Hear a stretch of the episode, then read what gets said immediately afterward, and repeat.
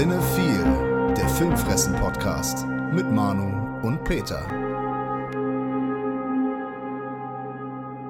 Moin, liebe Cinephile-Psychos und Filmfressen-Familie. Wir sind's, die feuchtfröhlichen Fantasy-Filmfest-Vielgucker. Mal wieder.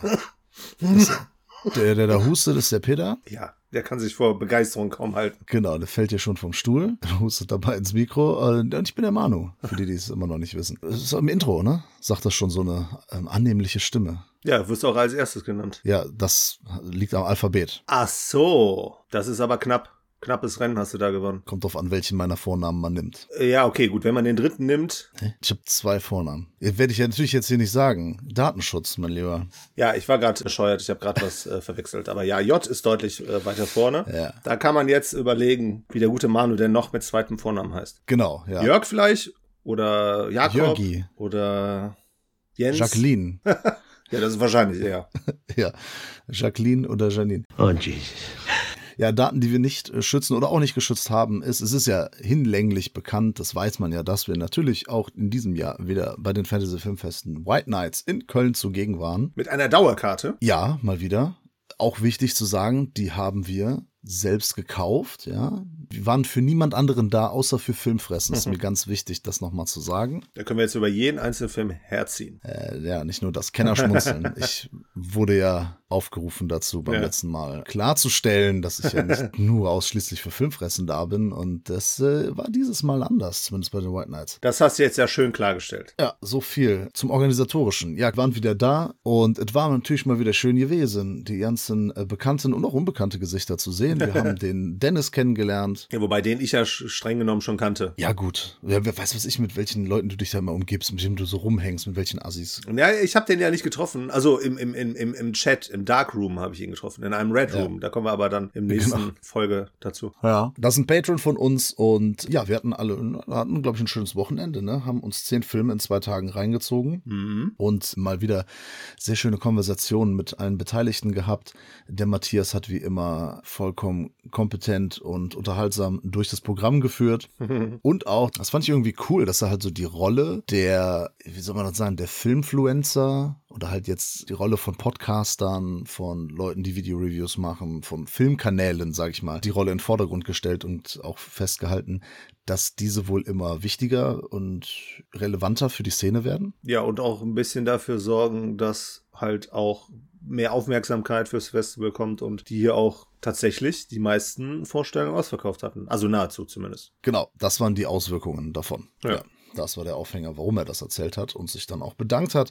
Und wir bedanken uns natürlich wie immer auch bei Matthias und allen Veranstaltern und natürlich dem Kino, dem Residenz in Köln und so weiter und bei allen Freunden und Bekannten, mit denen wir da wieder Zeit verbringen durften. Und das eine oder andere leckere Kaltgetränk trinken konnten. Oh ja, das war schön kalt. Mm, und lecker. Kalt und lecker. Dann geht's los mit dem ersten Film, den wir am Samstagmittag gesehen haben, ja? 13 Uhr ging's los und hat uns natürlich direkt in deine Heimat verschlagen. Also nee, stimmt Bonn-Bad Godesberg. Nee, es stimmt aber auch nicht. äh, es war ein portugiesischer Film, aber Ja. das ganz. Oder wo spielt das? Das spielt doch in den USA. Nein, es spielt in Portugal. Das spielt wirklich in Portugal? die ersten zwei Sekunden sind in, in New York oder so und dann Ah, äh, fährt er doch zu seiner oder fliegt er doch zu seiner Familie nach Portugal. Ah, ja, doch, stimmt, richtig. Why am I? Ja, die, die Das ja ist die, doch die alte Geschichte. Frau. Ja, ja, klar. Genau, ja, ja. das ist doch die Geschichte, dass eben dieser, äh, da ist ein Typ in den USA, der, der Edward, nicht Ed Wood, sondern Edward, der Ed, der rausfinden möchte, woher er kommt, wer seine Familie ist, denn wir sehen in einem Prolog, sehen wir, dass äh, da einer Frau ein Kind entführt wurde Mhm. und äh, durch eine App, durch ein äh, so ein Gerät, keine Ahnung, kann er auf jeden Fall also seinen Stammbaum irgendwie in Erfahrung bringen und dann meldet sich sein Zwillingsbruder äh, Manuel Mhm. aus Portugal und sagt so, hey, ven pra cá und so, komm rüber einfach. Hier, ich wohne noch bei meiner Mutter. Aber ist Ja. total cool hier. Stimmt schon. Wir haben ein schönes Haus. Mhm. Wird auch gar nicht genau gesagt, wo das in Portugal ist. Aber Spielt auch keine große Rolle. Ja, ist schade, weil man hätte ja viel schöne Landschaft zeigen können. Stattdessen zeigen sie hauptsächlich das schöne Haus, Genau. in dem das Ganze spielt. Amelia's Children heißt das. Amelia ist die Mutter. Mhm. Die Regie hat geführt Gabriel Abrantes. Das ist sein erster Horrorfilm. Mhm. Er hatte davor noch einen Film gemacht, Diamantino heißt er, glaube ich. Der soll wohl cool sein, so ein bisschen abgefahren. Und das hier ist jetzt reiner Horror. Der hat sich auch in der Videobox Videobotschaft, das ist ja häufiger so beim Fantasy Filmfest, dass die Regisseure sich dann im Vorfeld in der Videobotschaft ans Publikum wenden. Hat er schon angedroht, dass es auch ein bisschen lustig wird. Ja, aber auf ungewöhnliche Art und Weise. Also es ist weniger Humor. Also der, der, der, der zieht seinen Witz, sag ich mal, aus einer bestimmten Begebenheit. Vor allem wie die Mutter aussieht. Finde ich zumindest. Und dadurch. Ja, ja, ja, genau. Ja, das ist auch ein Teil des Humors. Ja, genau. Also so ein paar Kontraste, die hier aufeinandertreffen. Mhm. Aber ich würde unterstellen, dass vielleicht manchmal auch unfreiwillig komisch es hier zur Sache geht. Also vielleicht sind manche Sachen nicht unbedingt beabsichtigt. Okay. Könnte man vorwerfen. Cape Light verleiht den Film. Das heißt, er kommt dann irgendwann auch. Wahrscheinlich ja, im Mediabook? ja, weiß ich gar nicht. Aber auf jeden Fall dann so fürs ähm, Heimkino auf jeden Fall raus. Mhm. Es wird aber hier sehr viel Englisch gesprochen, obwohl alle Beteiligten oder fast alle Beteiligten Portugiesen sind. Mhm. Das hört man auch, wenn die sprechen, dass äh, die irgendwie so einen portugiesischen Akzent haben und so weiter und so fort. Ja, auf jeden Fall fährt er halt, äh, also fährt der Ed mit seiner Freundin, der Riley, mhm. Lundy Payne mhm. oder so, ja. bei ihnen, ich weiß es nicht. Und der Ed wird gespielt von äh, Carlotto Cotta und dieser dieser Carlotto Cotta spielt nicht nur den Ed, sondern auch den Manuel. Er ist in einer Doppelrolle zu sehen. Er spielt Ach so. beide Zwillinge. Hm, ich dachte schon, das wären Zwillinge, die sie hier engagiert haben. Nee, nee, nee. Also so, so krass hat er dich dann doch täuschen können mit seinem ja. fantastischen Schauspiel. Auf jeden Fall. ja, es geht auf jeden Fall irgendwie darum, dass er dann äh, rausfindet, was es damit auf sich hat. Und wir merken natürlich äh, von vornherein, dass irgendwie irgendwas nicht stimmt. Denn wenn er da auf seine Mutter trifft, die ist da schon durch äh, Schönheitschirurgie entstellt. Sieht aus wie Donatella Versace irgendwie, ja. die mit dem Joker gekreuzt wurde. Mhm. Ja, und das ist alles ganz weird. Also da, da, da finden merkwürdige Sachen statt in diesem Haus. Und der Ed, aber vor allem die Riley, die werden über die Dauer ihres Aufenthaltes dort feststellen, was da vor sich geht. Und das Ganze ist halt ein Horrorfilm. Mhm. So, Peter, was sagst du? Ja, fangen wir mal mit einem etwas schwächeren Beitrag an, wie ich finde. Fängt damit an, dass ich hier die Grundsituation schon mal relativ utopisch, ja nicht utopisch finde, aber schon, das ist ein Zukunftsszenario hier, dass man mit einem DNA-Test über eine Webseite herausfindet.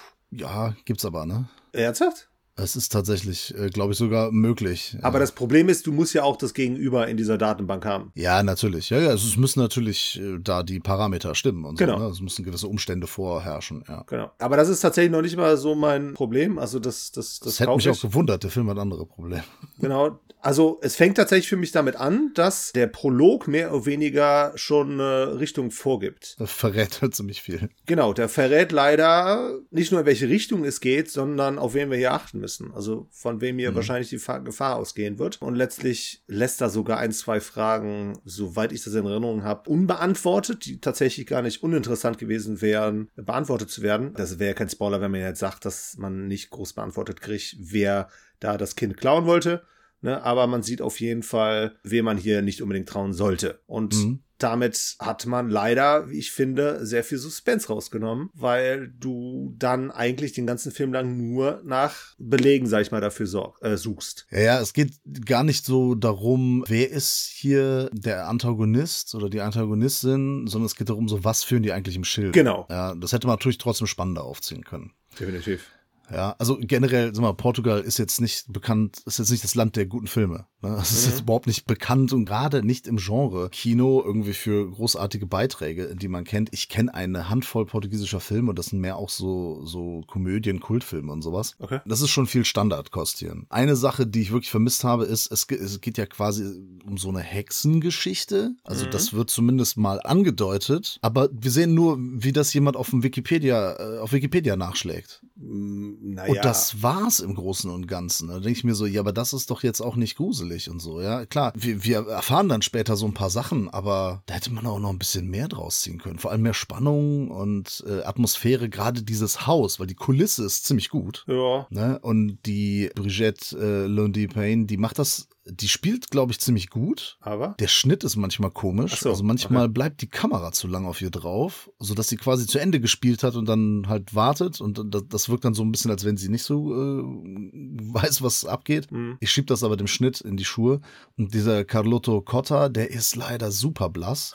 also als Ed ist er komplett impotent und macht gar nichts. Mhm. Und als Manuel, er hat er mich die ganze Zeit an Tommy Wiseau erinnert. ja. Ich habe mir gedacht, immer kommt er rein, oh hi Ed. Oder so, oh hi Mark. Park. Und dann Anyway, how's your sex life? Was, er- was er tatsächlich in diesem Film hätte sagen können. Und Auf das jeden wäre Fall. gar nicht mal falsch gewesen. Also, Hätte gepasst. Aber die Figurenzeichnung insgesamt ist ja ziemlich dürftig. ja. Also er versucht ja daraus so, dass die Spannung zu ziehen, dass er halt das so mysteriös aufzieht und wenig Informationen über seine Figuren gibt. Aber das ist dann letztlich doch sogar fast schon zu wenig.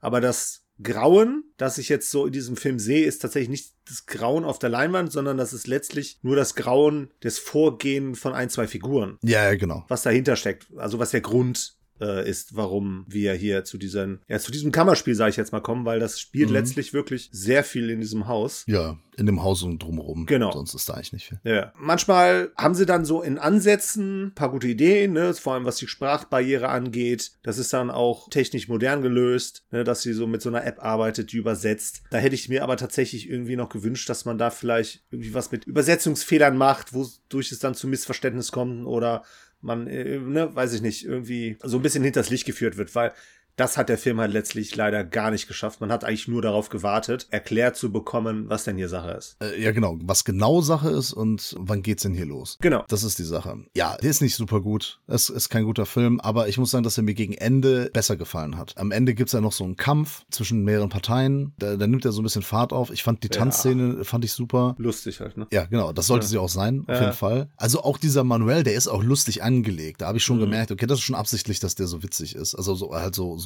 so merkwürdig einfach, Äh, genau wie die Mutter. Ja. Aber wie gesagt, durch manche ja, schauspielerischen Mängel, sag ich mal, wird der Film halt auch ein bisschen unfreiwillig komisch. Da hat er viel liegen lassen, der Gabriel Abrantes, der auch das Drehbuch geschrieben hat und produziert hat. Da war auf jeden Fall mehr drin. Ja, ich erinnere mich tatsächlich sehr gerne an eine Szene zurück von der Rigette, also die Freundin. Mhm. Die hat einen sehr geilen Auftritt. Äh, Da will ich nicht zu viel verraten. Aber diabolisches Grinsen, Lachen mit anderer Stimme. Ja, ja. Das fand ich stark. Ja. Und daraus hätte man, glaube ich, auch noch deutlich mehr ziehen können. Aber Ja, gut, da, gibt's ja eine fiese Szene in dem Schlafzimmer. ja, ja, klar, sicher. Aber das, Das ist quasi der Höhepunkt von dieser der Höhepunkt. Fähigkeit. Verstehe. Ja, ja, ja. Ohne zu viel verraten zu wollen. Ja. Ja, das ist aber auch etwas, was man schon mal gesehen hat. Ne? Also der Film bringt jetzt nicht, nicht viel Neues, also eigentlich gar nichts Neues, aber ja, gegen Ende, ich muss sagen, ich fand den dann noch okay. Ne? Also da haben wir auf jeden Fall auf dem Fantasy Filmfest schon äh, schlechtere Sachen gesehen. Das stimmt. Da sah ich dann, okay, es gab ein paar unterhaltsame Szenen, das Finale war ganz cool und die Location auf jeden Fall cool.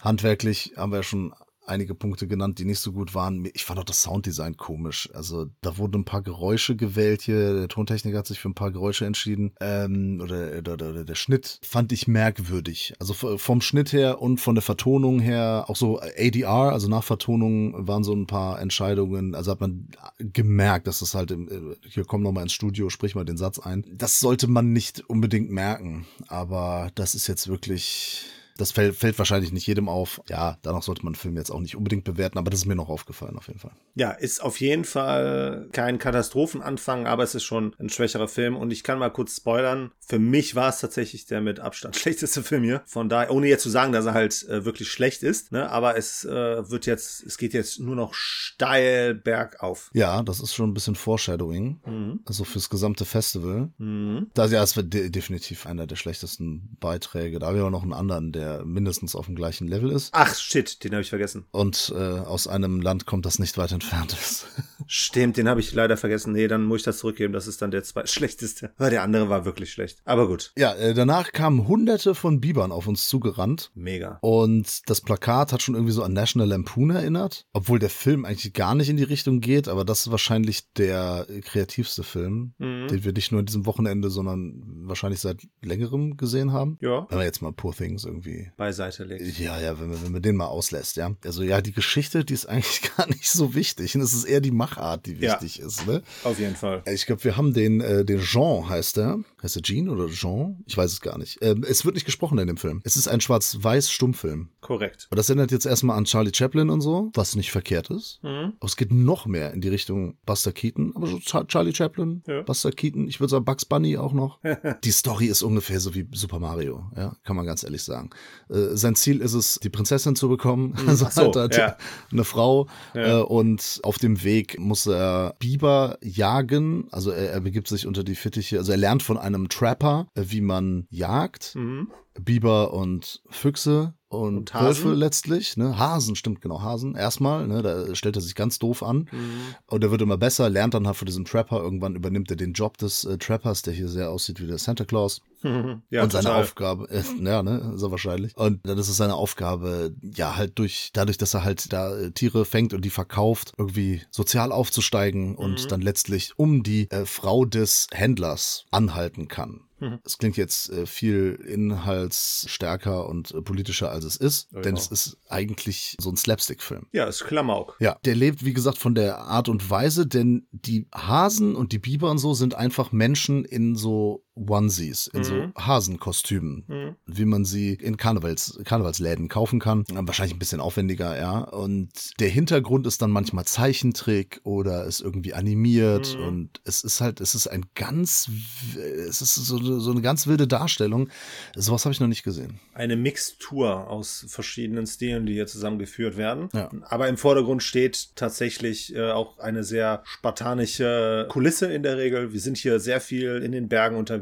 Ja. Später geht es auf die Arche Noah. Nee, das hatte ich irgendwie die ganze Zeit nur gedacht, dass sie da die Arche Noah quasi bauen. Ach so, was, auch, nee. was auch ein lustiges Ende gewesen wäre, aber Ich glaube, niemand hat damit gerechnet, was die, was die Biber da wirklich bauen. nee, das stimmt. Also es ist verschneit die meiste Zeit. Ne? Genau, genau. Ja gut, aber ich meine, er ist ja auch Trapper. Der macht Tr Trap Music, ne? Genau. Deswegen ist er ein Trapper. Nee, aber ich meine, letztlich beobachten wir den hier tatsächlich nur bei seinen Bemühungen, immer wieder Biber oder was auch immer halt zu erlegen, damit er, wie du ja gesagt hast, aufsteigen kann, damit er sich bessere Waffen, dass er bessere Waffen kriegt und letztlich die Frau. Und da hatte ich tatsächlich anfangs auch so ein bisschen das Bedenken, dass er sich in seiner Repetitivität verliert, weil er sich sehr häufig wiederholt. Nicht nur im Gezeigten, sondern halt auch wirklich im Witz. Und das ist halt das Krasse. Das hätte ich nicht gedacht. Es funktioniert halt immer wieder. Also er hat zwar immer wieder neue Ideen, vor allem wenn es halt darum geht, wie die Fallen funktionieren. Vor allem natürlich, wie er dann in der Regel daran scheitert, aber er wird natürlich mit der Zeit auch erfolgreicher. Aber es bleibt halt konstant äh, lustig. Er baut halt Running Gags ein und es gibt so ein paar Dinge, da ist die Pointe immer dieselbe, Mhm. letztlich, aber der Weg dahin ist anders. Ja. Da, damit überrascht er uns halt, weil wir immer denken, okay, wir wissen jetzt schon, wie das hier, wie der Gag jetzt ausgeht. Mhm. Aber dann biegt er da nochmal ab und überrascht uns und das äh, geht äh, die kompletten äh, 108 Minuten geht er, glaube ich. Genau. Das ist mehr, als ich äh, gedacht hätte, dass man damit wirklich äh, Zeit vernünftig Mhm. füllen kann. Es gibt ein paar Leute, die gesagt haben, irgendwie, das war denen zu lang, glaube ich. Äh, 90 Minuten wären auch schon zu viel gewesen. Ich hatte meine helle Freude. Ich habe noch nie auf dem Fantasy Filmfest oder auf den Nights oder White Nights erlebt, dass konstant durchgängig so viel gelacht wurde. Ja, definitiv. Dass das Publikum so einen Spaß hatte. Mhm. Unsere Hauptfigur stellt sich halt äh, selten dämlich an. Mhm. Klar, du hast keinen Wortwitz drin, du hast den Slapstick, aber er funktioniert, weil das halt wirklich auf so einem Cartoon-Niveau ist, Mhm. wie es halt eben früher Warner Brothers hier mit Looney Tunes, Bugs Bunny und so gemacht hat oder auch Disney oder ne, weiß ich nicht, äh, was alles. Und teilweise auch so optische Gags. Da sind wir ja fast schon wieder, also da, klar, Buster Keaton hatte ich ja schon genannt, aber dann auch so ein bisschen in dem, im äh, Bereich hier Top Secret, zum Mhm. Beispiel David Zucker. Und es ist quasi so, so ein Best-of, nicht sprachenbasierter Humor des vergangenen Jahrhunderts. Mhm. Und der, der in, in so einer ganz kleinen, süßen Geschichte irgendwie eingewoben. Ja, das ist ein Banger, ne? Das ist natürlich ein absoluter, ähm, Crowd-Pleaser. ja, Publikumspleaser, People-Pleaser. Vollkommen zu Recht sich seinen Applaus abgeholt nach dem Abspann. Ja, völlig zu Recht. Fand ich auch nicht nur den witzigsten Film, den ich jemals auf dem. Nee, es war tatsächlich für mich der witzigste Film, den ich jemals auf dem Fantasy Filmfest gesehen habe. Und es war auch letztlich so in Dichte zumindest der witzigste Film der letzten, ja, fast schon Jahre. Der hat echt abgeliefert. Da war ich sehr erstaunt, aber auch sehr glücklich. Äh, ich bin mal gespannt, wie er beim zweiten Mal wirkt, aber da, ich glaube, da müssen erstmal zehn Jahre vergehen, dass man sich das nochmal äh, anschaut. Also, man hat noch keinen Film gesehen, der so aussieht. Ja. Einfach so von der Machart, schwarz-weiß, sehr grobkörnig, fast 4 zu 3 Format und dann Mhm. eben die, die Leute alle in Kostümen, was es halt noch irgendwie witziger macht, weil wenn du ein Pferd dann zum Beispiel hast, dann, dann sind es einfach zwei Leute, Ja. einer mit dem Pferdekopf auf und dann so eine Decke drüber. Mhm. Und es ist halt alles irgendwie sympathisch, aber es passiert auch ständig was. Ja. Also auch selbst, wer sagt irgendwie, ja, okay, nach einer halben Stunde finde ich es nicht mehr lustig, wird sich aber trotzdem nicht langweilen. Mhm. Also irgendwie ist da immer was los und äußerst gelungen, ja. Definitiv. Ja, und damit haben wir direkt schon beim zweiten ein Hochlicht, wie du ja gerne sagen würdest. Ich dir das jetzt aber vorweggenommen habe. Auf Deutsch sagt man Highlight, ja. Genau. Ja, von daher konnte es nur schlechter weitergehen. Und so war dem auch ein Film, den ich gerne ausgelassen hätte, weil es nicht so letztlich mein Genre ist. Die Rede ist hier von, ja, ich würde sagen, also wenn man, wenn man, wenn man das nicht kennt, würde ich so im, im, im Arkanischen vergleichen, sowas mit Cowboys vs. Aliens. Also da trifft halt so Science Fiction auf Action und das dann halt in der Machart von den stylischen Jet Li-Filmen und so. Also die, die äh, asiatischen. Äh, die Rede ist hier von Alienoid. Und dabei handelt es sich leider um einen zweiten Teil. Leider, weil ich den ersten Teil nicht gesehen habe. Mhm. Der heißt ja Return to the Future. Und dadurch, dass ich den ersten Teil nicht gesehen habe, hatte ich natürlich leichte Verständnisprobleme. Also kein Verständnis für den Film. Genau. Nee, waren halt ein paar Punkte nicht so schnell klar. Da wäre ich natürlich deutlich im Vorteil gewesen, wenn ich den äh, ersten gesehen hätte. Aber das ist bei dir ja, glaube ich, nicht anders. Ja, weiß ich nicht. Du hast den Film dann also nicht komplett gesehen, weil der Film erzählt sehr, sehr viel über den ersten Teil. Der erzählt auch sehr viel nach. Du hast ihn trotzdem nicht geskippt. Oder wir haben ihn trotzdem nicht geskippt. Ich hatte auch nicht so wirklich Bock drauf, Ja. äh, weil wir natürlich der Filmfressen-Familie verpflichtet sind. Hm. Und die Sache ist, ich dachte, ich hätte den ersten Teil gesehen. Hm. Und als der Film anfing, ich habe ihn anscheinend mit irgendeinem anderen Film verwechselt, auch Okay. aus Südkorea. Deswegen, ups, kenne ich doch nicht. Keine Ahnung. Aber der hat, der hat schon sehr, sehr viel auserzählt, was auch im ersten Teil passiert oder worum es da eigentlich geht. Es gab so eine Art Recapture. Es gab so, ach, wie heißt es denn nochmal?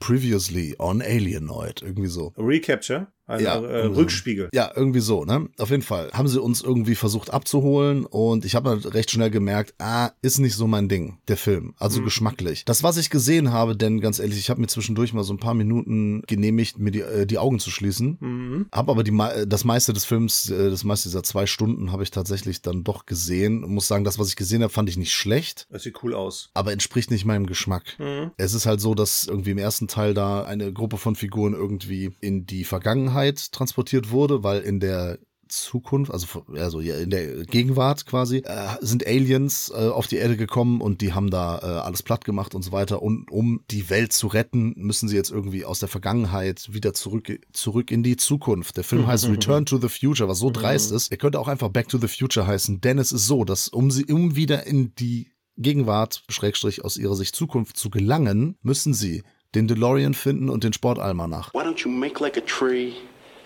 and get out of here?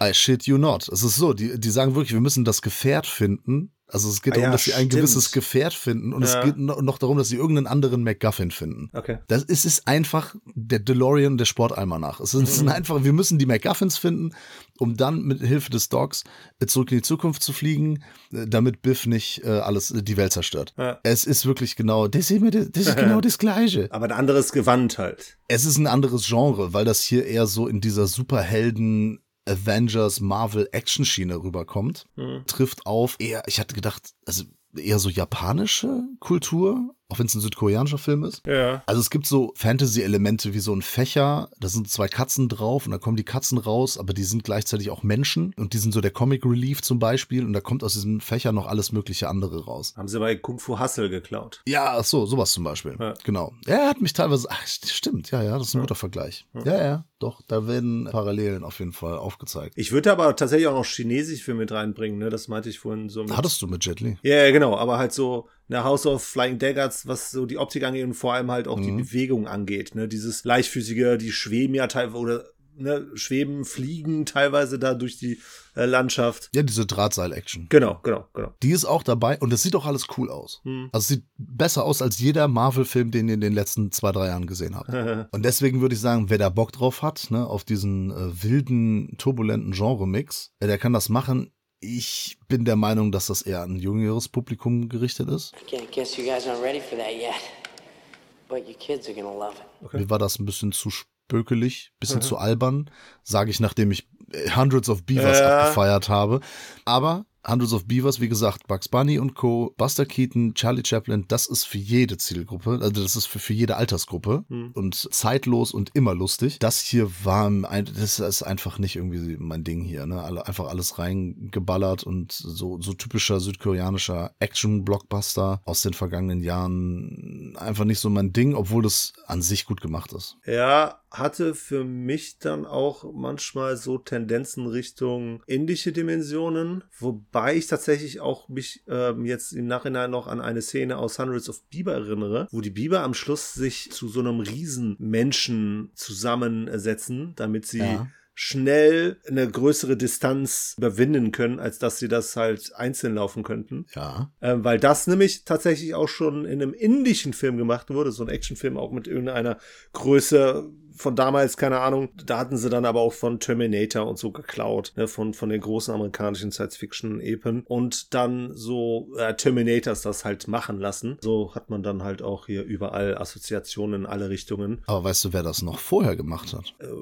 wirst du mir jetzt sagen? Ja, nämlich Clive Barker. Der hat das in seinen Büchern des Blutes in einer äh, Kurzgeschichte, hat auch schon mal sowas, dass so ganz viele Menschen so verschmelzen zu einem großen Wesen. Okay. Das ist äh, noch älter als dieser indische Film. Ja gut, aber was, was hier die Action vor allem dann halt auch Richtung Ende angeht, das ist schon ausufernd, hat dann natürlich auch immer wieder diesen südkoreanischen Kitsch, ja, Ja, auch so ein bisschen Pathos, ne, und da wird schon viel bedient, was wahrscheinlich auch der erste schon bedient hat, aber ich denke mal, dass jeder, der mit dem ersten was anfangen konnte, und ich glaube, da gibt's eine äh, Fangemeinde, ich meine, der hat einen zweiten Teil gekriegt, also wird's da mit Sicherheit viele geben, die den äh, cool fanden, und die werden hier, denke ich mal, auch mit Sicherheit äh, ziemlich gut unterhalten werden. Es waren ja auch einige im Publikum, die extra für den Film gekommen sind. Okay. Hm, Waren auch, also augenscheinlich, offensichtlich ein paar ähm, asiatische Mitbürger am Start, die ähm, ja wohl auch den ersten abgefeiert haben und sich da jetzt tierisch auf den zweiten gefreut haben. Ich habe mir da jetzt keine Meinung eingeholt, weiß nicht, wie die das äh, bewerten, aber ja, in Südkorea war das halt ein Riesenhit und der lief ja auch, ich glaube, vor kurzem erst in Südkorea an, ne? vor drei Wochen oder so. Ach so, Sagte der, ja. sagte der Matthias oder so. Das heißt, es ist ein brandaktueller Film und das ist das ja äh, beim Fantasy Filmfest auch. Ich weiß, die Podcasts werden, die kommen meistens nicht so gut an, die werden nicht so häufig gehört und geklickt von unserer Filmfresse-Familie wie andere. Mhm. Ich vermute, es liegt daran, dass da keine aktuellen Kinofilme, also dass wir keine aktuellen Kinofilme besprechen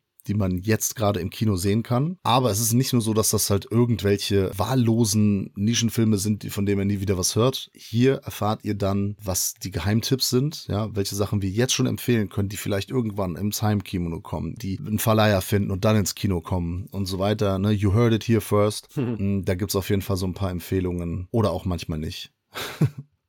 Ja, stimmt. Aber wir haben auf jeden Fall vor allem in diesen zwei Podcasts in der Regel mehr Empfehlungen. Das Ganze ist ja auch kein Traum und so kommen wir dann zu einem weiteren Film mit Nicolas Cage, der ja nicht erst seit Pick auch, obwohl, hat er so viel beim Fantasy Filmfest Princess Beiträge? Ghostland, Sympathy for the Mandy, Devil. Sympathy for Ja. the Devil. Der ist schon gern die letzten Das- ja, genau. die letzten Festivals war eigentlich immer vertreten. Ja, und Dream Scenario, ich glaube, der hatte ja auch schon die PV. Mhm. Das heißt, da haben dann auch ein paar Leute den geskippt. Wir haben es da nicht hingeschafft, aber wir haben uns auf jeden Fall auch mega auf diesen Freund äh, Film gefreut.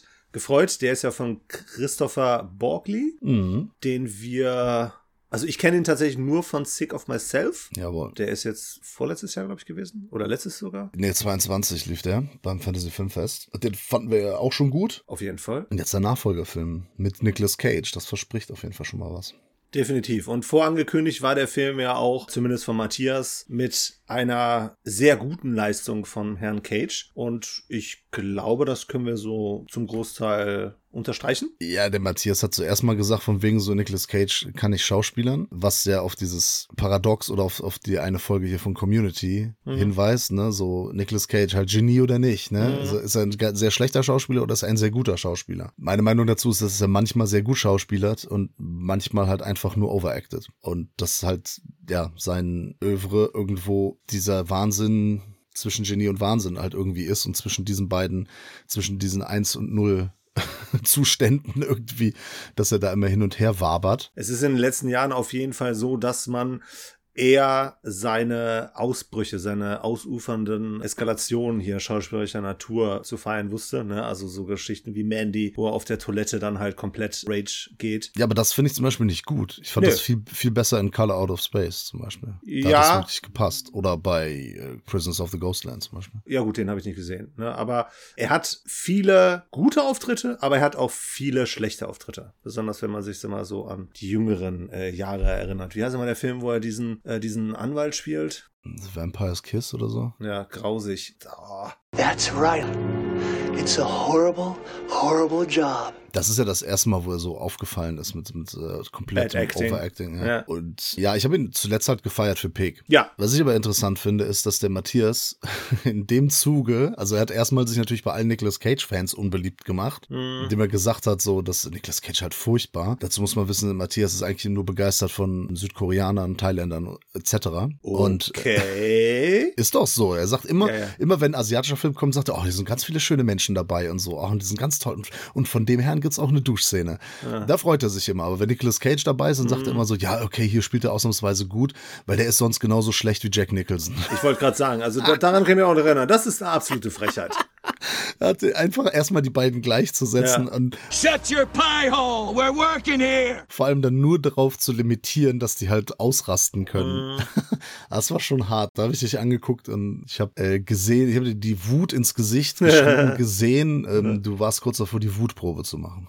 Ich war kurz davor, ihm was über den Schädel zu ziehen, ihm alle Asiaten, alle Südkoreaner äh, abzuziehen. Auszuprügeln. Genau. Ja, nee, aber wir haben hier wieder einen Film mit Nicolas Cage in einer interessanten Rolle, sagen wir es erstmal so. Gilt noch äh, zu erörtern, äh, ob er hier abliefert oder ob er auch wieder ein Wechselbad der schauspiellichen Gefühle hier auslöst. Er spielt hier einen Professor. Professor der Biologie. Genau, einen Hochschullehrer, der nicht den Erfolg erlangt hat, den er sich gewünscht hat. Eigentlich hätte er, und das hat mich tatsächlich auch so ein bisschen an Holdovers erinnert, also zumindest die Figur, weil da spielt ja Paul Giamatti auch so einen etwas frustrierten Lehrer, der eigentlich deutlich mehr Berühmtheit hätte erfahren möchten. Also nicht ganz, aber so, so zumindest so in die Richtung. Ja, interessanterweise heißen die alle Paul. Er ist wie äh, Max Mustermann, ne? Ja, also Paul Giamatti spielt ja einen Lehrer, oder der Paul heißt, und Nicolas Cage spielt ja auch Paul Matthews Ja. im Dream Scenario. Auf jeden Fall ganz simple Prämisse. Es gibt in seinem Umfeld mehrere Leute, und das fängt mit seiner Tochter an, die von ihm träumen, allerdings zunächst einmal nichts Schlimmes, sondern er trifft halt random in den Träumen auf und verhält sich eher passiv. Nicht eher passiv, er ist komplett passiv, er macht gar nichts. Er verhält sich passiv. Ja. Und zwar komplett. Er ist, und zwar, das ist so, wie auch seine Persönlichkeit ist. Genau, genau. Er ist ein unscheinbarer Typ, Genau. der nicht großartig herausragt. Obwohl das, was er zum Beispiel lehrt in der Bi Biologie, er sagt gerade am Anfang ja auch sowas über die Zebras und fragt dann immer, wie kann man denn aus der Herde herausstechen? Mhm. Er sagt, es geht um Camouflage, ne, in der Herde unterzugehen und so. Und er war eigentlich sein Leben lang jemand, der einfach in der Herde untergegangen ist. Genau. Und jetzt passiert halt folgendes, er taucht in diesen Träumen auf, ja. Genau. Und das macht ihn über Nacht zu einem Phänomen. Ich weiß gar nicht mehr, wie das an die Presse kam, aber auf jeden Fall wird darüber geredet. Mhm. Und er selber suhlt sich dann auch so ein bisschen darin, dass er auf einmal, ja, ich sage jetzt mal Weltberühmtheit erlangt, also zumindest landesweite Berühmtheit erlangt. Und er erwittert halt die Chance, damit seine Idee davon, ein Buch zu veröffentlichen, äh, näher kommt. Und hat dann auch verlockende Angebote. Allerdings geht es da eher darum, dass man mit ihm als Werbe, mit Werbekampagnen ihn halt äh, groß rausbringen möchte. Und dann gibt es irgendwann einen Turning Point, denn dann fängt er auf einmal an, in diesen Träumen nicht mehr passiv zu sein, ne, weil er diese Passivität auch in seinem Leben, in seinem aktuellen Leben so ein bisschen äh, ja abgeschaltet hat oder zumindest halt ein bisschen aktiver geworden ist, dass er in diesen Träumen aktiver wird. Und das äußert sich in der Regel in eine Richtung. Was ist, dürfen wir das sagen? Du darfst sagen, was du möchtest, Peter. Nee, würdest du das als Spoiler auslegen? Ich nicht, aber das ist ja sowieso immer Ansichtssache. Wir hatten ja letztens unter einem Video, ging es ja auch darum, ob wir gespoilert hätten oder nicht. Und die Person, die sich beschwert hat, hat komplett ausformuliert, worum es dann geht. Und dann habe ich mich auch gefragt, ja, jetzt hast du doch gespoilert, du Honk, du Horst. Ja, ich weiß, das ist auch ein Film, der heute noch kommt. Nee, bei der, in der nächsten Folge kommt Ja, er erst. richtig. Er wird dann äh, aggressiv und das kann man schon sagen. Okay, Das hat eine negative Auswirkung und er, er verschreckt die Leute durch die Sachen, die er in seinen Träumen macht. genau. Und sie legen ihm das persönlich als negativ aus und reagieren sehr snowflakey darauf. weil sie ihn jetzt auch in, im echten Leben nicht mehr haben wollen. Ja, was aber auch erstmal verständlich ist. Also das machen sie ja zunächst einmal an seinen Schülern, Studenten fest, die dann halt Angst haben, sich mit ihm, also halt noch in seinen Unterricht zu kommen. Hätte ich tatsächlich auch, wenn ich von einem Menschen träume, der mir was äh, tun will und ich äh, in gewisser Form mit ihm Kontakt habe. Zumindest, wenn das halt eine Regelmäßigkeit und eine bestimmte Intensität hat. Aber was ja dann letztlich mit ihm passiert, das ist ja dann wieder nicht okay, weil er ja dann dafür quasi fertig gemacht wird. Der wird ja zum Boomern der Nation. Ja, er, er lebt den Cancel Culture Nightmare. Ja. Ja, es ist nämlich so, dass er, er hatte den, er hat den Traum, hegt den Traum, sein Buch zu veröffentlichen und durch diesen viralen Fame, durch diesen viralen Ruhm, den er erlangt, endlich wittert er die Chance, aber er, er will ja für, also die wollen ihn dadurch bekannt machen, dass er halt in Träumen auftaucht. Mhm. Also er wird bekannt durch etwas, was er eigentlich gar nicht machen wollte. Ja. Und er will nicht mehr der Loser sein, weil er hatte eine gute Idee für ein Buch und das hat dann irgendwie eine Kollegin ihm dann geklaut und ist ihm zuvorgekommen und so weiter. Er war halt immer, er stand immer hinten an. Mhm. Und sobald er berühmt wurde, hat er auch so ein bisschen so diesen, diesen Lifestyle gelebt, ne? Und hat das ausgekostet und fand das gut. Ja. Und hat, aber dieses Berühmtsein hat nicht nur die eine Seite der Medaille, die positive, es hat auch die negative. Und dann kommen halt die Shitstorms und dann Mhm. kommt, dann wird er gecancelt auf allen möglichen Ebenen. Du hast gesagt, du findest es verständlich. Ich muss sagen, ich finde das nicht verständlich. Nee, nee, nee, das- weil das man von jemandem träumt, heißt es lange nicht, dass er das macht. Nein, das habe ich ja in dem Sinne nicht gesagt. Also was ich verständlich finde, ist, dass man, also nicht, dass er gecancelt wird, ne, sondern dass man dann in gewisser Form Angst vor ihm hat. Wie gesagt, was dann damit gemacht wird, Ja. äh, sind ja zwei verschiedene Paare, äh, Pa- Paar Schuhe. Ne? Mhm. Also ich würde ja nicht hingehen und dann dafür sorgen, dass der, weiß ich nicht, seine Petition, was das Lehren angeht, äh, verliert oder weiß ich sonst was, aus dem öffentlichen Leben treten muss, ne? Über ihn herziehen oder sonst was, weil letztlich kann er ja 0,0 dafür. Genau das ist das. Er kann nichts für sein Fame und er kann auch nichts dafür, er kann nichts für seinen Absturz. Naja, für seinen halt- Fame kann er schon was. Weil er hat sich ja schließlich auch darin äh, gesuhlt und er hat das ja auch progressiv vorangetrieben. Nee, er wurde, er, okay, er wurde, sagen wir mal so, er hat das nicht abgelehnt natürlich, Ja. ja. aber er hat jetzt nicht viel dafür getan, außer zu sagen, ja, okay, ich mach dieses Interview. Naja, aber letztlich äh, hat er ja dann auch äh, fast den Sprite-Spot gemacht, ohne jetzt zu viel zu verraten. Aber man hat schon gemerkt, dass er gewillt war, weiterzugehen, als er letztlich vielleicht gegangen ist oder konnte. Ja, ja, aber das ist halt, es ist nicht so viel, es gehört nicht so viel dazu, auf ein Angebot Ja zu sagen. Also ich meine, also er ist da auch nicht so mega aktiv. Er sagt ja nicht von wegen so, ah, guck mal hier, ich habe jetzt die mega Story. Also die Leute sind ja auf ihn zugekommen irgendwann. Ja, Ne? Und dann hat er gesagt, ja gut, ne, ich nutze jetzt die Chance und so weiter. Er ist einfach bekannt geworden durch etwas, äh, für, für das er nichts kann, weil er ist Ja. ja auch nicht aktiv in die Träume gegangen. Also das ist ja einfach passiert. ja, das ist ja nicht ganz klar. Es wird ja nicht Ja, erklärt. aber es ist ja die Analogie auf dieses, ähm, Leute werden ungewollt berühmt durch Ja. Sachen, durchs Internet zum Beispiel, Mhm. ja, durch Social Media. Weil irgendwas, irgend, äh, es wird ein Meme aus ihnen, weil sie irgendwo mal ein Foto hochgeladen haben oder irgend, in irgendeinem Video Ja. aufgetreten sind.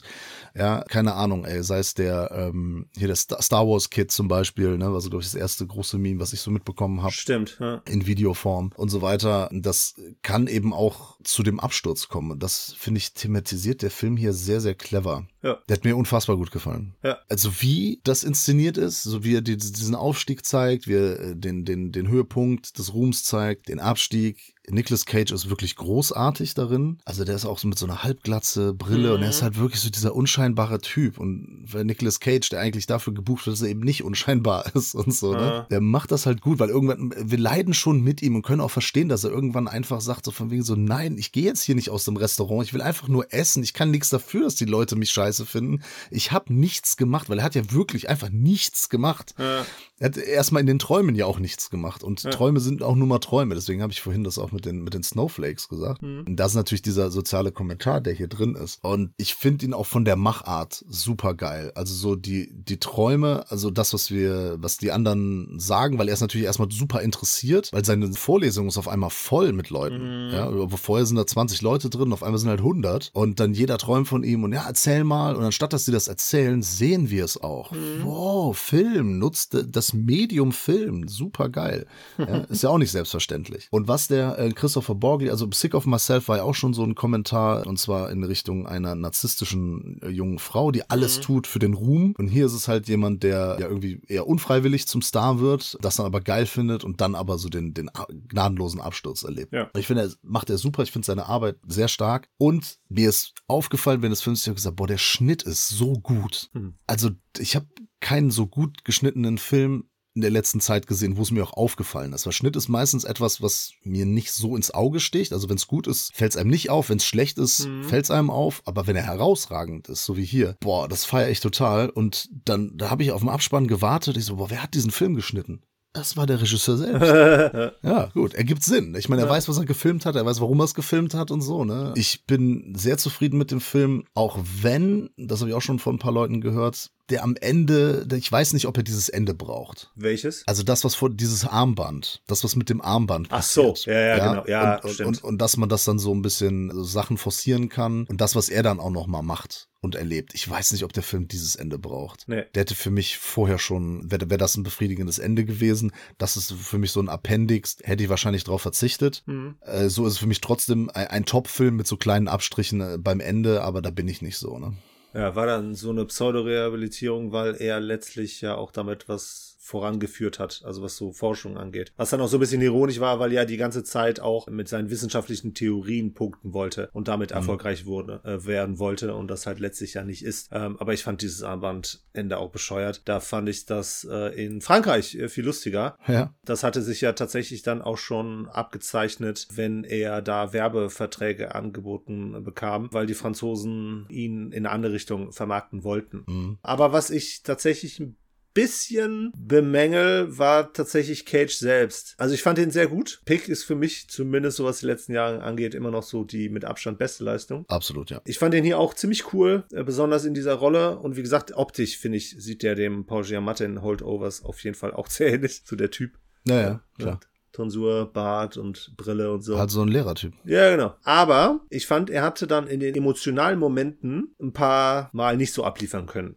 Da meine ich vor allem seinen mentalen Breakdown. Das fand ich dann schon wieder albern overacted und das habe ich ihm nicht abgekauft. Also ich weiß nicht, wie das angelegt angelegt war. Also ne, Ich find's glaubwürdig. ja. okay, ja, sehe ich tatsächlich nicht so. Aber damit steht und fällt der Film ja nicht. Ja, mit der Hauptrolle in dem Fall würde ich sagen schon. Aber du findest ja nicht gänzlich schlecht, die Performance, ne? Nee, gar nicht. Das, ich meine ja hauptsächlich in dieser einen Szene, weil die Emotionalität dann mit seiner Frau später, das kaufe ich ihm dann auch wieder ab. Äh, es war halt nur, wenn er dann halt auch mal wirklich schluchzt und heult, da habe ich ihn dann irgendwie nicht äh, so gesehen. Das war nicht so cool. Aber dennoch, starke Leistung, cooler Film, besonders die Träume. Und das Coole ist ja dann auch, dass die Träume ja dann letztlich, auch wenn das den am Anfang so wirkt, es so monoton, auch wenn die natürlich in sich relativ unterschiedlich sind. Ne? Nur das einzig, was sich halt dann durchsetzt, ist ja am Anfang seine Passivität. Später, wenn er dann der aktive Part wird, wird es natürlich auch noch äh, interessanter und da hat er dann auch ein paar sehr coole Traumsequenzen, die er zeigt. Und dann nimmt das ja nochmal eine ganz andere äh, Richtung, was dann auch zu dem einen oder anderen weirden Moment führt und auch ja, in Anführungsstrichen lustigen äh, Moment, ne, weil er letztlich ja auch hier ein absolut tragischer Held ist. Ja, also die, die Szene mit der Mitarbeiterin der Agentur. Genau, genau. Ne, ist natürlich großartig und nennen wir es beim Namen, der, dieser Film hat die lustigste Furzszene aller Zeiten. Ja? Damit ist nicht zu viel gesagt. Okay, aber was sagst du denn zu Swiss Army Man? Also da kann ich jetzt keine einzelne rausnehmen, aber da wird ja nur gefurzt. Ja, ja, das ist halt die Sache. Ist also, also äh, pointiert, Okay. eingesetzt in, in, in der ein Furz und vielleicht auch noch ein zweiter. Auf jeden Fall für einen großen Lacher sorgt. Weißt du, Swiss Army Man ist das halt, wie gesagt. Ja. Einmal ja und dann Dings. Auch, auch cool. Auch natürlich auch eine gute, Ja. äh, eine gute Wahl. Also geht am 21. März oder ab dem 21. März auf jeden Fall ins Kino. Da läuft er nämlich auch bundesweit. Mhm. Sollte er in den meisten Kinos laufen. Absolute Empfehlung, Dream Scenario. Genau. Ja, und dann sind wir auch schon beim Abschlussfilm. Ein Film, auf den ich mich auch ein wenig gefreut habe. Moment, Abschlussfilm des ersten Tages. Genau. Ja, so, geht ja noch weiter nächste Woche. Natürlich. Es sind noch zwei Tage. Es gab noch nie ein Festival mit einem Tag, zumindest nicht beim Fantasy Filmfest. Die Nächte sind ja immer mindestens zwei. Das nächste ist vier Tage und dann gibt's wieder zehn, glaube ich, ne? Ja, müssen alle abholen, auch die zum ersten Mal hier reinhören. Ja, also Abschlussfilm des ersten Tages ist eine Fortsetzung. Oh, da haben wir uns gefreut, du. Ja, vor allem es ist die Fortsetzung eines sehr starken dänischen Thrillers von Ole Bornedal. Bornedell. Bornedal? Bonnedell. Ja, ich habe mal drauf wie geachtet. Bordell. Ja, genau. Ich habe mal drauf geachtet, wie, wie er seinen Namen ausspricht und äh, das hat mir meine Frau ja auch schon gesagt. Die kennt sich ja in Skandinavistik aus. Ja. Die Dänen sagen, wenn das nicht zwei A's sind, wenn es nur ein A ist, sagen die gerne Ä. Okay. Die sagen ja auch Dansk. Also für Dänisch, das heißt Dansk, Ja. geschrieben D-A-N-S-K. Ja, aber dann sollen die sich mal ein L von uns klauen, jetzt mal ehrlich. Ja, deswegen heißt er der, der Mads Mikkelsen heißt er auch Mass Mikkelsen. Ja. Also Mass, da wird das D auch nicht gesprochen. The D is silent. Ja, also der meinte, hier ist Ole Bornedal. Irgendwie so. Der, der hat auch Costa Waldau gesagt. Fand ich auch krass. Okay. Für den Nikolai Costa Waldau, der hier auch wieder mitspielt. Egal, erzähl, bitte. Sorry. Genau. Kurze linguistischer Ausflug hier. Musst uns ja immer mit belehren hier, du. Alter Lehrer. Genau. Ja, der hat uns auf jeden Fall 1994 mit einem kleinen dänischen Thriller das Fürchten gelernt. Nightwatch, Nachtwach im Deutschen oder im Original Nattewakten. das kann ich jetzt tatsächlich gar nicht aussprechen. Aber da haben wir quasi den Martin, der von Nikolai Costa-Waldau gespielt wird, nenne ich jetzt einfach mal so, als Nachtwächter halt äh, gezeigt, der im Leichenschaus gearbeitet hat und dort halt Wachdienst geschoben hat. Und es ist tatsächlich, ich kenne kaum große dänische, also ich würde den tatsächlich auch als Horror-Thriller bezeichnen, weil der, weil der sehr eine sehr starke klaustrophobische, klaustrophobisches Setting auch letztlich hat in dieser Gerichtsmedizin. Wir sind regelmäßig äh, mit den Leichen in einem Raum. Auch wenn häufig das Licht an ist, ne, ist sehr beklemmend, was wir hier gezeigt kriegen. Das sind so ein paar Abgründe. Und es hatte auch ein ganz äh, großes äh, Finale, in dem Kim Botnia sich einen Finger abgeschnitten hat. Oh, das war ein Spoiler. Spoiler? Hallo, was ist denn hier los? Ja, ist ja eine Fortsetzung. Da sollte man den, das Original ja. schon gesehen haben. Aber hast ja nicht gesagt, welchen Finger. Deswegen ist kein Spoiler. Ja? Und wieso? ja, und wieso stimmt, das ist eigentlich der Kontext, ist überhaupt nicht gegeben, ja. Genau. Aber ganz ehrlich, die, die meisten dürften Nightwatch kennen. Das ist jetzt auch 30 Jahre alt. Das genau. war ein riesen Videotheken hier damals in den 90ern. Mhm. Ich kann mich noch erinnern, ich hatte den auch auf VHS-Tape, hab ihn leider nicht mehr irgendwann verkauft im ganzen DVD-Wahnsinn und war für mich auch so ein Geheimtipp, denn in meinem Umfeld damals kannte den kaum jemand oder keiner. Mhm. Also habe ich dem diesen Film habe ich jedem gezeigt, der irgendwie mal vorbeikam oder Filmnacht oder so, hier Videoabend und so, habe ich den gerne mitgebracht, weil der eben so diese Atmosphäre hat. Ne? Das ist, geht zwar viel über dunkel und hell und so, aber diese Atmosphäre in diesem Leichenschauhaus ist schon großartig. Da hast du geile Schauspieler dabei. Ein richtiger Thrill. Ja, aber tatsächlich einen Film, bei dem ich relativ früh schon gecallt habe, wer der Antagonist ist. Lass mich raten. Der Mörder. Äh, genau. Was ich aber nicht schlimm fand. Nee, es geht, da geht es wirklich um die Atmosphäre. Genau. Ja, und jetzt kommt 40 Jahre später ein Remake. 30. 30 Jahre später das Remake. Und dann fragt man sich auch so, Warum? Ja, das ist genau die Frage, die ich mir auch gestellt habe. Ist so, brauchen wir einen zweiten Teil von Nightwatch, der vor 30 Jahren ja so toll war? Und die Antwort lautet? Aus meiner Sicht braucht man nicht. Aus meiner Sicht braucht man schon, weil es zu einem sehr coolen Film geführt hat. Es hat zu einem Film geführt, das ist in der Tat richtig. Dass ich die Frage verneine oder mit Nein beantworte, heißt nicht, dass du den nicht gut findest. Dass ich den scheiße finde. Genau. Ja, ja, ja. das heißt das nicht. Ja, das war mir auch irgendwie äh, wichtig nochmal zu sagen. Aber ich habe da durchaus auch Probleme. Ich habe da Probleme mit dem Film, aber sag doch einfach erstmal, was passiert, ne?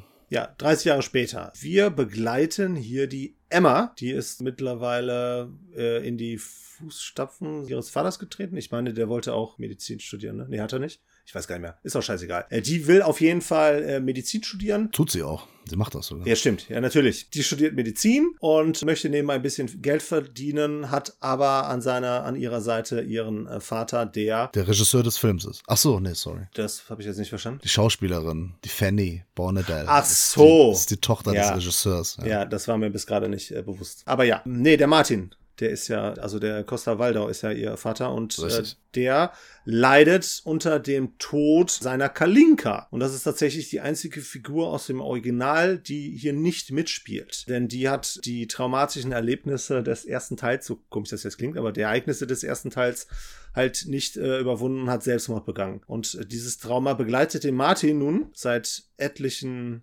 Jahren und die Tochter möchte das in Anführungsstrichen angehen. Sie übernimmt ihren alten Posten als äh, Nachtwächterin, also den Posten ihres äh, Vaters. Und da trifft sie halt tatsächlich auch auf einen ehemaligen, also auf den Gerichtsmediziner, der im ersten Teil schon eine wichtige Funktion in Anführungsstrichen hatte. Und letztlich mit dem Ziel, den Wörner, der der Killer aus dem ersten Teil ist. Und das kriegt man hier alles erklärt, ne? Also von daher. Daher kein Spoiler. Es ist nicht der Wörner aus Wörner Beinhardt, ne? Das muss man sagen. Genau, richtig. Ja. Wie gut, dass ich heute nicht groß lachen kann, weil das eher Schmerzen verursacht, aber dass du dann halt auch die ganze Zeit so schlechte Witze bringst, ja. komme ich gar nicht erst in die Verlegenheit zu lachen. Wieso Witze? Das stimmt doch. Das ist nicht der Werner Beinhardt. Ja. Das stimmt ja. Da hast du recht. Schon wieder. Infotainment. Ja, Fakten. Infos, Fakten, sehr wichtig. Genau, ja. Sie möchte auf jeden Fall auch den Werner aufsuchen, konfrontieren und ihrem Vater zeigen, dass es keinen Sinn macht. Sich vor dem zu, äh, zu fürchten. Genau, genau. Weil er ja da weggesperrt ist und so und eh gerade nicht mehr so viel kann. Genau. Ja, und das war nicht so eine gut, nicht so eine clevere Idee von ihr. Genau. Schlafende Hunde soll man nicht wecken. So ist es. Und auf einmal gehen äh, Morde weiter im Stile des äh, Werner. Und ja, jetzt ist die Rede von einer Copycat. Genau. Und da ist die Frage, woran hat die Lehen? Also ne, äh, wer war es denn gewesen und so weiter. Und dann geht ja der Thriller los.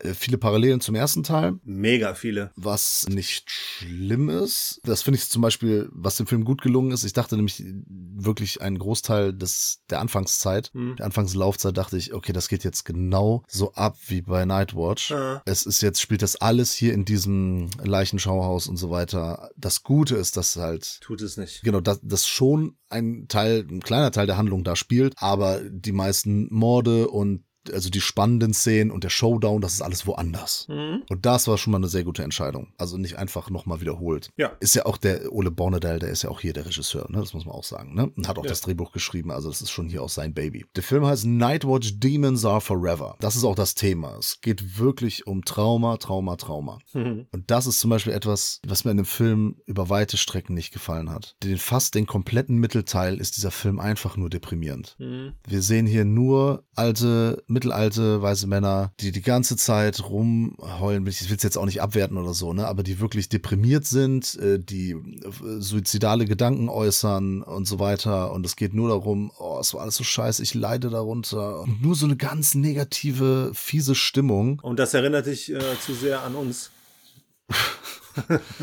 Nee, ich finde, das ich finde, das tut so einem Thriller nicht gut. Der, der äh, nicht suhlt sich da drin, aber das ist halt zu dominant, dieses Thema. Denn ich finde, also am Anfang holt er uns gut ab und ich finde das Finale super. Das Ja. Finale hat wirklich genau diese Atmosphäre und genau den Thrill, den auch das Original hatte. Mhm. Ja. Da ist der sogar richtig spannend. Ja. Denn es gibt auch hier mal so ein paar so Hinweise, ne, wer könnte es sein? Und dann hat der Film so ein paar Finden drauf, die er wirklich gekonnt schlägt. Die ja auch schon der erste hatte, ne? Da Äh, sind genau, also es ist, zu eins. das meine ich mit diesen Parallelen. Also Ja. das, das trifft's wirklich genau und er macht das halt super. Mhm. Äh, halt dann in einem anderen Setting, was aber auch eine ähnliche Atmosphäre versprüht. Und das finde ich alles cool. Nur im Mittelteil, ich weiß nicht. Also das ist alles, wir wissen, okay, Kim Bodnia spielt mit und so. Wo die da auch noch da auf dem, also irgendwie hatten sie die Möglichkeit, ins Stadion vom FC Kopenhagen zu gehen. Schön und gut, aber ich kenne kein Fu- Fußballstadion, vor allem nicht eines Erstligisten, der auch in der Champions League spielt, die einfach nachts die Stadionbeleuchtung anhaben. Ja, ich will jetzt auch nicht mit, der Film ist schlecht, weil er unrealistisch ist oder so. Das ist gar nicht mein Ding, aber auch so manche Kills, ich kann natürlich jetzt nicht sagen, welcher zum Beispiel, aber so die, die, die gehen so nebenbei vonstatten. Da habe ich auch gedacht, oh, das hat die Figur jetzt aber nicht verdient, einfach so nebenbei hier weggekillt zu werden. Die sind so, die sind so ach, unspektakulär will ich gar nicht sagen, aber da hätte man irgendwie so manch einer Figur da vielleicht noch ein bisschen mehr gegönnt oder noch, noch ein bisschen interessanteren Tod gegönnt. Ja, was man definitiv sagen sollte, ist, dass die Figuren aus dem ersten Teil tatsächlich eher im Hintergrund agieren. Ähm, so, so ein, äh, die Figur vom Kind Botnia, also auf den habe ich lange gewartet. Ich wusste auch gar nicht, dass er mitspielt, aber ich hatte mir Poster und so alles gar nicht angeguckt. Aber da wartet man schon relativ lange drauf und das geht hier bei vielen der Figuren, die wir schon kennen, weil der Fokus ist halt schon hauptsächlich auf der Emma, auf ihren Freunden. Ja, das ist ja dann auch genau eine ähnliche Dynamik wie schon im ersten Film, ne? dass wir Das ist auch okay. dass wir ein Pärchen haben, gut eins, was so gerade so ein bisschen anbandelt und da finde ich, haben sie halt die Parallelen halt auch cool genutzt, um halt ein ähnliches äh, Setting irgendwie aufzubauen und äh, dass wir uns dann halt auch wieder reinfühlen können. Aber was den Umgang mit den alten Figuren angeht, gebe ich dir dann vielleicht äh, recht, dass man da ein bisschen behutsamer hätte mit umgehen können, beziehungsweise man hätte denen ein bisschen mehr Zeit geben können, weißt du, was ich meine? Ja, und wenn, dann ist es halt wirklich alles so Tod, Verderben, Trauer, Depri. Also das ist halt wirklich Ja, gut. ab, absolute Stimmungskiller. Aber das passt doch zu den Ereignissen des ersten Teils und vor allem zum Titel. Und das führt mich dann zu der Frage, brauche ich nach 30 Jahren eine Fortsetzung, die mir zeigt, das ist ja bei vielen Sachen so, bei so Serien, bei, ähm, bei Filmen, die so alte, genau wie Indiana Jones, ne, brauche ich jetzt so einen alten Knacker, der da irgendwie auch so verbittert ist. Ich hasse das einfach so, diese Figuren von damals, mit denen man mitgefiebert hat, die jetzt noch so gebrochen und verbittert zu sehen. Das ist, ich habe da einfach die Schnauze voll von. Ich habe da keinen Bock mehr drauf. Okay. Das macht halt fast jeder Film, der irgendwie, also jede Fortsetzung, die irgendwie 20, 30 Jahre später spielt. Und das nervt mich. Außerdem, ich meine, klar, der, der ist clever konstruiert, der Film, aber man merkt auch häufig, man darf hier nichts hinterfragen, weil sobald du irgendwas hinter, hinterfragst, klappt das Kartenhaus zusammen. Dann funktioniert das alles nicht mehr. Man fragt sich mit dem Werner und wer da so auf den aufpasst, wie kann das denn eigentlich alles passieren? Also das ist schon alles sehr kurios. Naja, aber ein cleverer Drehbuchautor wird sich da auf jeden Fall so ein paar konstruistische äh, Feinheiten einfallen lassen können, die das irgendwie dann doch noch letztlich plausibel machen. Ja, Könnten. Äh, ja, wie gesagt, ich, ich sehe das halt hier nicht so. Die Mucke hat genervt, muss ich auch sagen. Also auch wieder so Sachen, klar, ich weiß, mit Realismus sollte man nicht kommen, aber da gibt's hier wirklich ein paar Szenen, die so dumm sind. Ne? Also wenn mir Leute auch sagen, ich hasse das, wenn, wenn Menschen in Horrorfilmen dumm agieren oder in Thrillern. Äh, Hier ist es doch auch so, ne? dass äh, die Emma da ähm, einem Mörder ja irgendwie Ja. viel zu lange den Rücken zudreht. Ja. Ja, dass dann auch, die machen da eine Party, ich sag jetzt nicht wo, ne, keine Spoiler und so, und die Mucke läuft super laut und dann ist irgendwie klar, dass irgendwas nicht stimmt und dann lassen die erstmal die Mucke durchlaufen, bis jemand mal auf die Idee kommt, die scheiß Musik auszumachen, so, ne, also was soll das? Das waren alles Momente, die fand ich dann nicht cool. Am Ende ist er dann wieder gut. Aber wenn ich mich frage, brauchte ich das nach 30 Jahren, sage ich dann auch so, pff, nee, nicht, nicht wirklich. Also nicht wirklich. Ohne zu sagen, dass der Film schlecht ist. Ne? Also Genau. ich finde ich finde den gut, absolut in Ordnung bis gut, aber eigentlich braucht man das nicht. Ja, gut, darüber äh, kann man sich streiten. Ja, dafür sind wir hier. Genau, ist für mich jetzt auch nicht die äh, entscheidende Frage, die ich äh, bei sowas beantwortet haben möchte. Ich fand die Tonalität am Anfang sehr passend, dass hier dieses Trauma dann halt auch den Film einnimmt, weil das nun mal nicht nur eine Figur betrifft, sondern mehrere Figuren betrifft und das dann halt auch noch von Generation zu Generation mehr oder weniger weitergegeben wird. Es war eine etwas wirre Zusammensetzung dann letztlich von, ich sage jetzt mal, Figuren und Tatverdächtigen. Er hat ja hier auch wieder versucht, uns da auf falsche Fährten zu bringen. Hat er hier und da auch geschafft. Hat aber letztlich dann auch, sag ich mal, so den Weg geschafft, wie es der erste schon geschafft hat. Uns dann ja nicht direkt zu überraschen, aber uns dann das doch, also für mich zumindest, äh, plausibel rüberzubringen. Ja, also die Stärken überwiegen. Ne? Die Stärken sind auch vielleicht stärker als, als die Schwächen. Ja. Hab mich da, das war einer der Filme, auf die ich mich dann auch wirklich gefreut habe, weil ich halt wusste, es sind halt Ja. die Leute involviert, die Genau. damals involviert waren. Und Mhm. ja, macht man sich dann irgendwann mal ein schön, äh, schönes Double-Feature, so einen Abend. Dafür kann man sich den schon, schon gut reinziehen. Genau, dann kommt ja vielleicht noch ein dritter Teil. Das wird nämlich das, ne? In 20 Jahren geht's nämlich um das Trauma von, von der Emma. Mhm. Oh, dann geht da, und dann, dann sind die alle nämlich so, oh, wisst ihr noch, wie scheiße das war? Und ah, mein Vater ist tot nicht. jetzt. Äh, ja, doch, äh, wart mal ab. Wer ist tot? Ich weiß jetzt nicht, wie, wie alt der Ole Barnedal ist, aber hatte ich auch schon befürchtet. In 20, 30 Jahren kommt der nächste Film und dann, keine Ahnung. Glaube ich nicht. Der Björn ist f- 64. Der Ole ist 64. Ja gut, mit 84 kann man noch mal, äh, wenn er wenn er die Gene hier von Clint Eastwood hat, dann kann Ich er, dann, sagen. ste- dann stecken noch locker zwei Fortsetzungen in dem drin.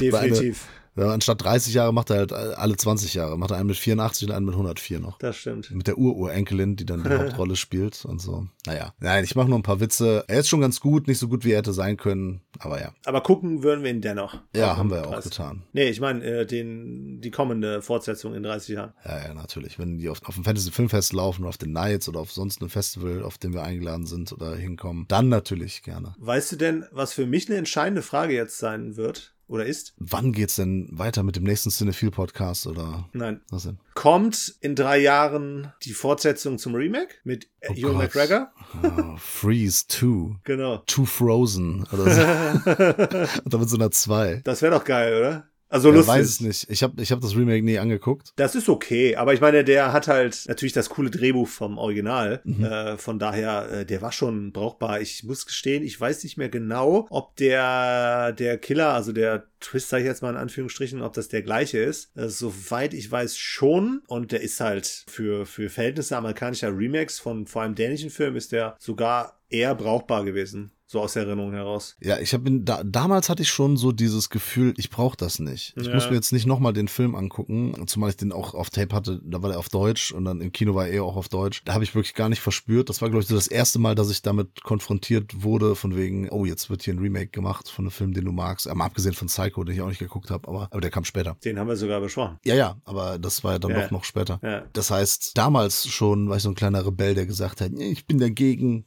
will ich nicht. Aber damals war ich ja auch noch äh, Jugendlicher. Ach, und weißt du, das habe ich total vergessen. Der ist auch von Ole Bornedal, Dale, das Remake. Ach, guck mal. Das ist so Ja. wie bei Haneke und Funny Games. Ja, oder Hitchcock und. Psycho Remake. Nee, aber ich, äh, der Mann, der zu viel wusste, zum Bleistift. Oder hier der Ringregisseur hatte auch äh, Ja, ja, das ist den zweiten Teil war, genau, des äh, Remakes inszeniert. Da haben wir auch drüber gesprochen, in einer zweiten Chance. zweite. Ja. Ja, also schaut gerne mal in die ganzen Videos rein, die wir hier online haben, wenn ihr sagt, auch Fantasy Filmfest interessiert mich nicht. Wir haben noch ganz viele andere Videos, die euch auf jeden Fall interessieren und andere Podcast-Episoden. Denn wir sind und bleiben für euch die Filmfressen Peter und Manu hier im Cinephile Podcast. Ich bedanke mich bei dir, Peter, und natürlich bei allen, die sich das hier reingezogen haben. Nächste Woche, in der nächsten Cinephile-Episode, geht's um den zweiten Tag des Fantasy Filmfests. Da könnt ihr euch mal auf was gefasst machen. Da kommen auch noch mal ein paar richtig schöne Filme. Also, bis zum nächsten. Ja, dem werde ich jetzt nicht hier nicht viel hinzufügen, außer unser nächstes Video noch ankündigen, weil den Rest habt ihr ja schon gehört. Das wird ein weiterer True Crime Fall sein, den wir mit der guten Laura besprechen. Da geht es um Angst. Ein sehr interessanter Fall, den wir dort aufklamüsern. Ein sehr cooler Film, den wir dort besprechen. Heftiger Film, so vor allem. Ja, aber auch sehr cooler Film, der mir sehr viel Freude bereitet hat. Ein Ähm, Skandalfilm. Und äh, ihr seht unsere Skand äh, werdet unser Skandalvideo zum Skandalfilm sehen. Genau. Ja, und in diesem Sinne hat wieder sehr viel Spaß gemacht, mit dir darüber, über die ersten fünf Filme zu sprechen. Die nächsten fünf, fünf, du hast es gesagt, haben es auch in sich. Und in diesem Sinne freue ich mich auch auf den nächsten Podcast. Hoffe, einen schönen gehört zu haben und verabscheue uns bis zur nächsten Woche.